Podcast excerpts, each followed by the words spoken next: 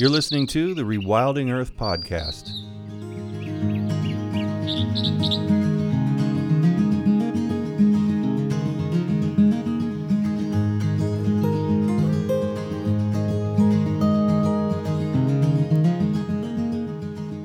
The Rewilding Earth Podcast is supported by businesses such as Patagonia, Catula, and Biohabitats, as well as the Weeden Foundation and listeners like you. If you love the work that the Rewilding Institute is doing, please consider donating at rewilding.org, and be sure to sign up for our weekly newsletter while you're there.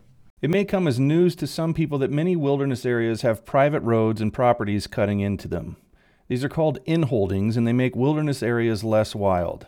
There's a group that thankfully works solely on these issues, and that's why I'm talking to Amy Rutledge, Vice President and Senior Land Specialist for the Wilderness Land Trust. Once wilderness is designated, they remain many threats to the borders and interior of designated wilderness. That's where the Wilderness Land Trust comes in. The Wilderness Land Trust has been around for almost 30 years, and we have always worked to acquire private lands that are either inside, next to, or directly benefit wilderness. And that can include designated wilderness. You know, the Wilderness Act of 1964 allows Congress to designate wilderness areas that are the highest level of protection in the U.S. for ecology. And that basically means that there can't be any motorized access to those areas, that man can be a visitor but shall not remain. I love that language from the Act. So recreation is allowed, but not motorized recreation. And hunting is allowed, but not motorized access for hunting. So there's lots of different uses that people are actively enjoying in wilderness, including obviously things like backpacking, but also hunting and just scenic qualities and wildlife viewing. We work throughout the nation to try and make sure that these wilderness areas stay ecologically secure and safe from non-consistent private uses. And we try to complete some of them. Some of these wilderness areas are riddled with private lands because long ago, we thought mining and other agricultural activities, homesteading, was the most important thing to do on wildlands. And since then, we've reevaluated some of that. But those private lands that were granted out in the 1880s for purposes such as those are still private. And so they have the right, as they should, as private property owners, to be able to access their properties. And when we started about 30 years ago, there were about 400,000 acres of private land inside federally designated wilderness in the U.S. Wow. And not just through our work, but also through our work and then the work of our partners, other conservation groups. That amount is now down to about 180,000 acres, but that's still over 3,000 private landowners who are making individual private management decisions about wilderness. We try to work with people and do deals that work for them from a business standpoint. We try to move quickly, which the federal government really can't do very well. They have a long process for acquisition of land. We are private and nonprofit and bring our own funding from individuals, donors, lenders, foundations, and others that want to help protect wilderness. And we put those resources to bear to be able to do fair market value deals with willing landowners and help them protect their land. We will then purchase it and hold it and clean up either the title or the physical property so that it becomes wilderness quality, both legally with all the mineral and water rights attached, or physically if there are problems on the property like old mining pits or impacts or a cabin or other things. We physically can clean up the sites and get them ready for the federal government to acquire them and add them to the wilderness. So it's really gratifying work to do the first deal with the landowner that really wants to preserve their land and get a fair deal, which is absolutely what should happen. And then, we turn around and get it ready and then permanently protect it by doing the second deal to transfer it to the U.S. So it's really gratifying work. I would imagine so. I think it's really awesome that we've gotten that number down. I had no idea that it was 400,000. You said 400,000 acres of inland? Yeah, and that's just in the continental U.S. If you added Alaska, it'd be a lot more. Yeah. but it does still seem like a big number nonetheless. It is a big number. And what impresses me more is just the number of private landowners that are still, you know, making individual private decisions about what happens inside wilderness. And that's, you know, that's a hard, it's a hard balance for both the private landowners sometimes and the agencies that are managing the areas.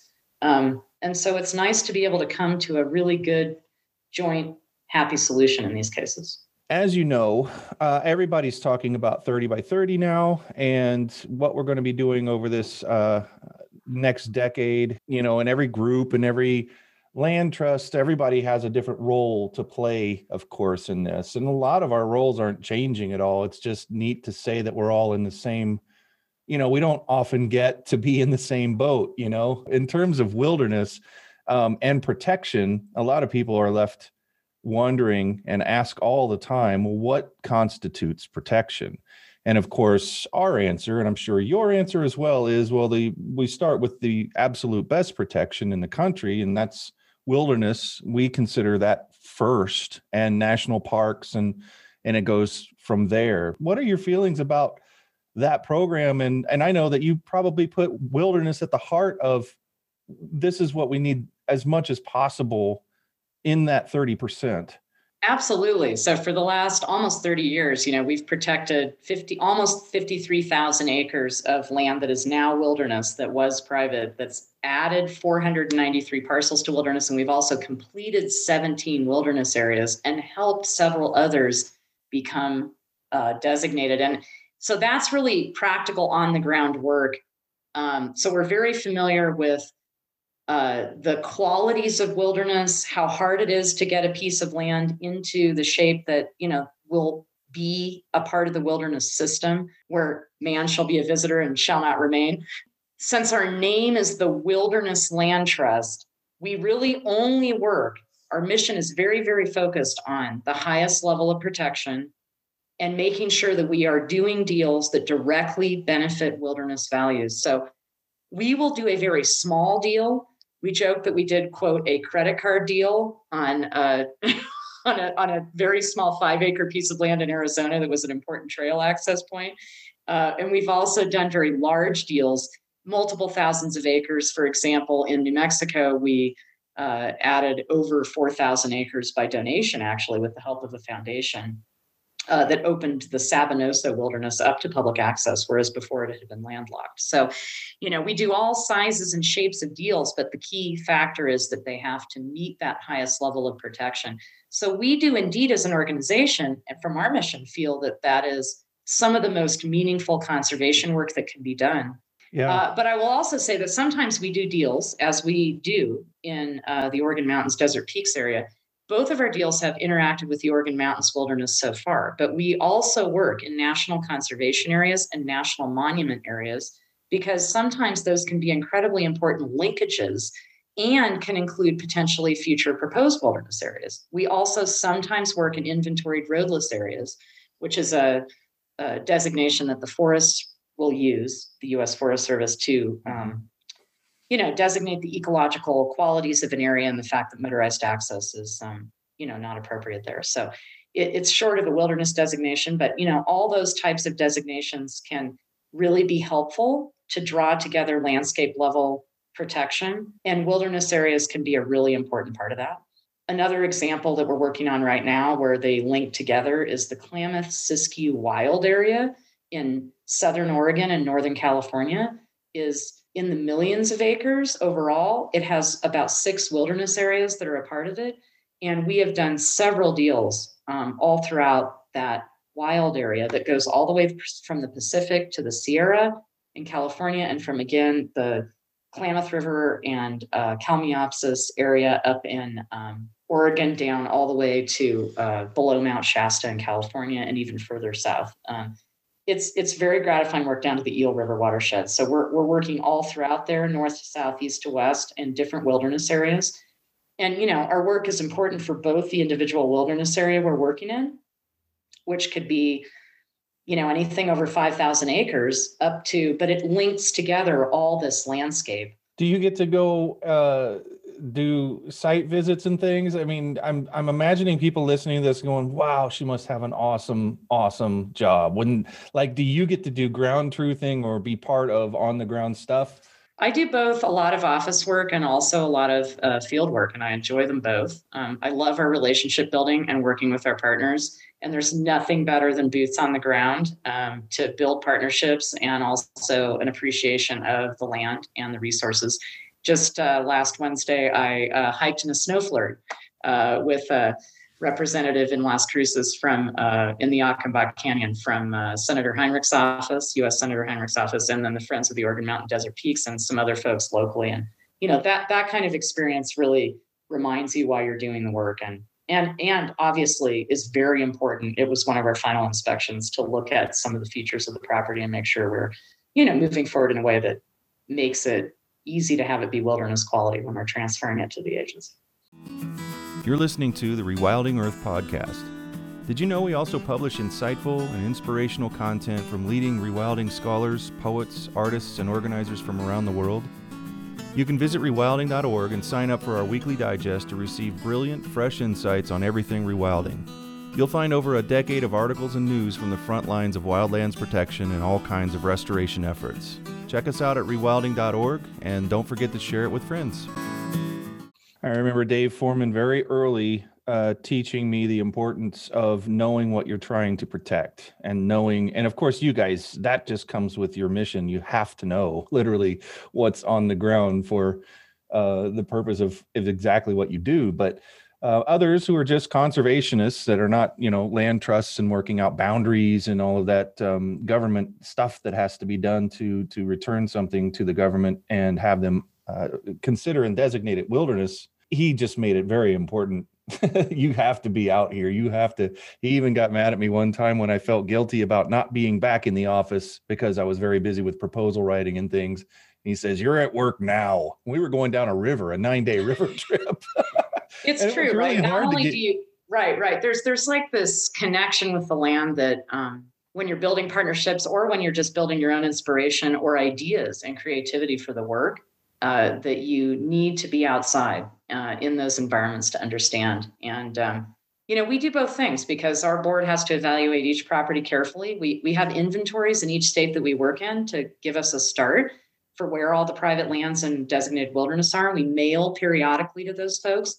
But the other ways we find deals, and we're really careful at our lands committee level to review them to make sure they are directly benefiting wilderness values, is we interact with local groups like the Friends of Organ Mountains-Desert Peaks or the Ventana Wilderness Alliance and California, or I mean, I could name many, Friends of Nevada Wilderness. I mean, the list goes on all over the country. They also help be our eyes and ears, as well as Forest Service, BLM, National Park Service staff.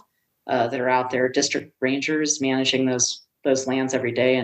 And we get advice from them about deals that are really important to do and landowner management issues and just relationship building, as well as making sure we picked up the trash. Yeah. Or there's whatever other items do, like a large helicoptering out a large cabin or, and that list could also go on. Yeah. You're dealing with an access issue now in the Organ Mountains Desert Peaks area. You want to talk a little bit about that?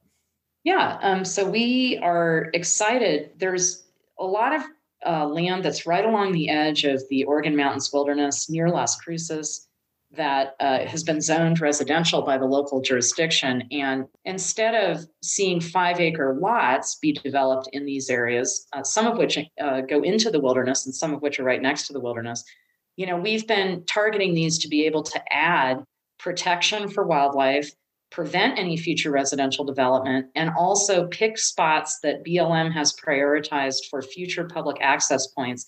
There's only a couple of access points to the Organ Mountains Wilderness right now that are really popular, and they're getting overrun, frankly, which is great that people care about it and are engaged in the wilderness so much, but they want in the future to be able to spread out that access. And so we're getting a triple win, right? Preventing residential development from encroaching further, protecting, you know, hundreds of acres of additional wildlife habitat in key locations, and also securing public access points for popular trail areas and from Highway 70 on the north end of the wilderness, a place where there's not access now. So we're very excited to be sort of, you know, getting that triple benefit out of these deals. Yeah, it's checking off a lot more boxes than your average situation probably does, to the satisfaction thing from earlier. Yeah, and I think one of that, we really coordinate closely with the agencies to make sure we're doing high priority acquisitions that make sense for the public. You know, because I mean, we want to make sure our work has the highest possible and, you know, broadest possible impacts. And this has to do with the Achenbach Canyon trail access specifically? It does. So the current project that we're raising funds for and working with supporters on right now is 109 acres that is zoned for residential development, but is currently vacant and is for sale and is used by many members of the public currently to be able to access the 5.5 mile Achenbach Canyon Trail. It's a gorgeous trail. I was just out there the other day. We hiked up to a peak and you could see from a high spot in the canyon all the way out to the rest of the monument, which is hundreds of thousands of acres, and the light coming in and the snowstorm approaching, and then all of a sudden snowflakes starting to fall on us, which convinced us that we should head back. You know, it was a pretty unique experience in the desert. The plants there are fed by seasonal streams coming down the canyon, and it's just an important area for not only wildlife, but scenery and enjoyment of the area. And we saw several people hiking the trail when we were out there. And this property has flat area that will allow people to be able to continue to access the trail from the trailhead area. And It could be incorporated into BLM's management plan in the future.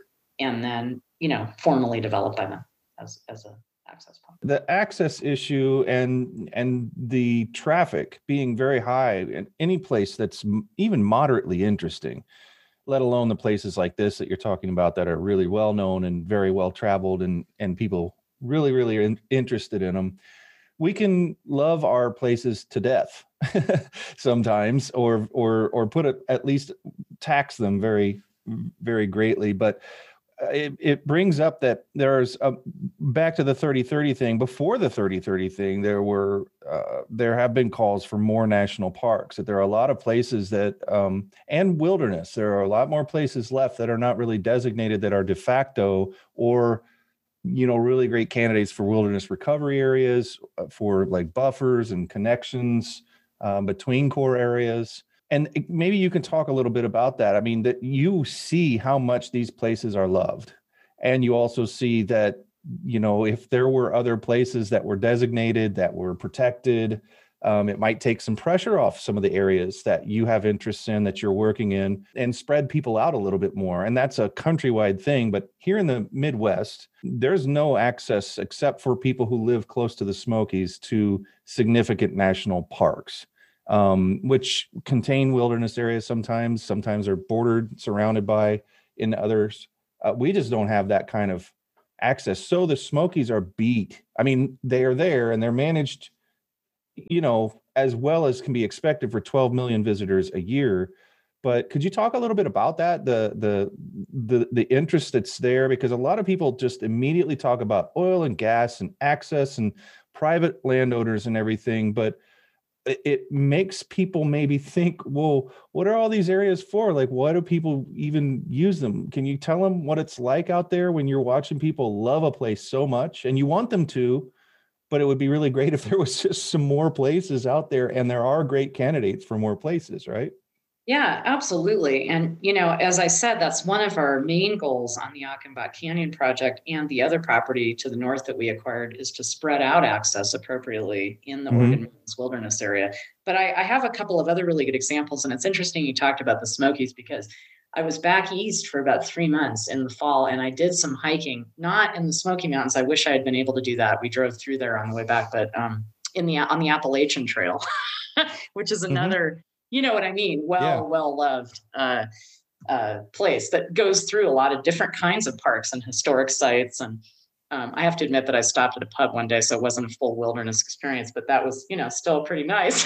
And it was beautiful. Yeah. So that was an interesting mix. But I want to talk about a project that we're doing in Northern California that really speaks to this. We there is the last largest remaining inholding in a wilderness called the Castle Crags Wilderness that includes a lake, and you can drive right up to this lake on a paved road year round. So it's plowed in the winter, even though it does get snow there. And there is a well-loved trail that goes to a lake called Heart Lake that goes through this property and through the wilderness to get to the lake. And it's braided. And when you get above the tree line into the alpine area, it's highly impacted because people haven't found the trail. It's never, because it's been on private land for this section, it's never been signed as a national forest trail. And people have just found their way. We saw this as being a problem when we did a community hike day to help raise support and awareness of this acquisition project. It's a 637 acre property total that we're going to, hopefully we've acquired now out of public auction a year and a half ago, and we're working hard to transfer to the Forest Service. But before we transfer it, we created a partnership and brainstormed actually on that community hike day with the Mount Shasta Trail Association and the Siskiyou Land Trust. And they then worked hard over the year that they knew we were going to be in ownership of the property to get access to a trail crew. And so at the end of the season, they called us in November, right before Thanksgiving, and said, we have a trail crew. They can come out in the next 2 weeks. We've gotten a plan approved with the Forest Service staff to restore this trail, put it on one route, and we want to get them out there and get all the work done. So we hustled and we worked hard together to get a license agreement done to authorize them to head out there. And within a week, right after Thanksgiving, they popped out there and they worked on that trail. And now that trail is a steady, secure, single trail route. And they will be doing more work in the spring before we transfer it. And the forest is planning to then sign it and designate it as part of the national trail system when they acquire it. So that is very gratifying because that alpine environment there is extremely sensitive and literally was being loved to death. And now we'll be able to recover. That's the kind of project that we feel, is really meaningful. And it was very efficiently done with two nonprofits with the close coordination and approval of the Forest Service. And that makes it a lot more efficient for everybody, the taxpayers and everybody, to get that work done. How does the Wilderness Land Trust, is it magic that you raise the money for these places, or where does the money come from? I imagine you figured some way to just conjure it out of thin air because it sounds very expensive to I mean, if I'm a landowner and I have an inholding, I'm probably going to want fair market value. And that is just the most, what does that even mean? Because every one of these things is so individual and unique, I would imagine.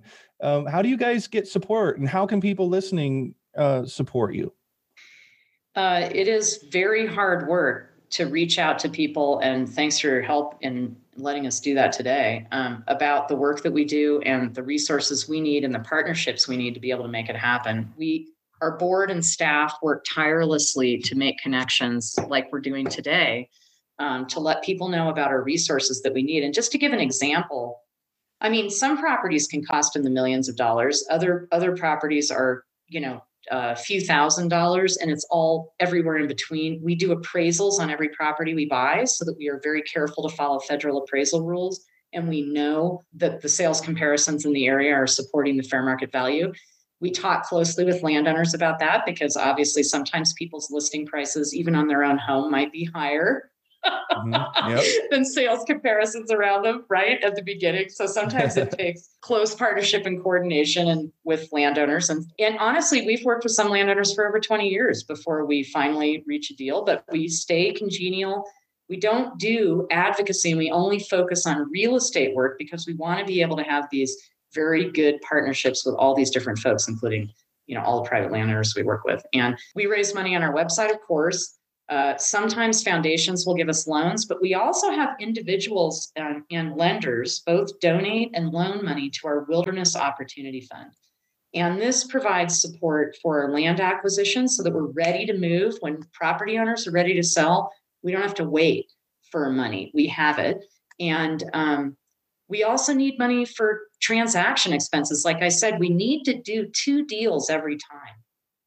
We got to buy it from the landowner, and then we hold it and get it ready and clean it up. And then we sell it to the forest, and that takes money. For example, it took $30,000 a year, actually more than that, to hold timber insurance on the property along Castle Lake. And the reason for that is the appraisal depended on the timber value. That was the highest and best use. So if it burned, we would be in a lot of trouble. Yeah.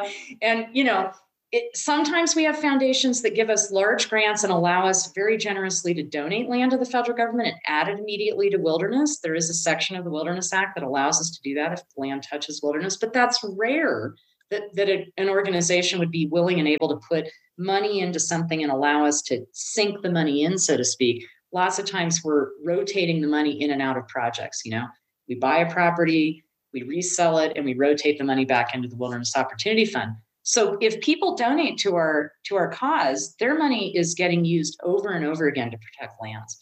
And we have some private lenders and that have supported up to five acquisitions, you know, over a several year period with the same money. So it's really a satisfying results-based thing to work with our partners. And everything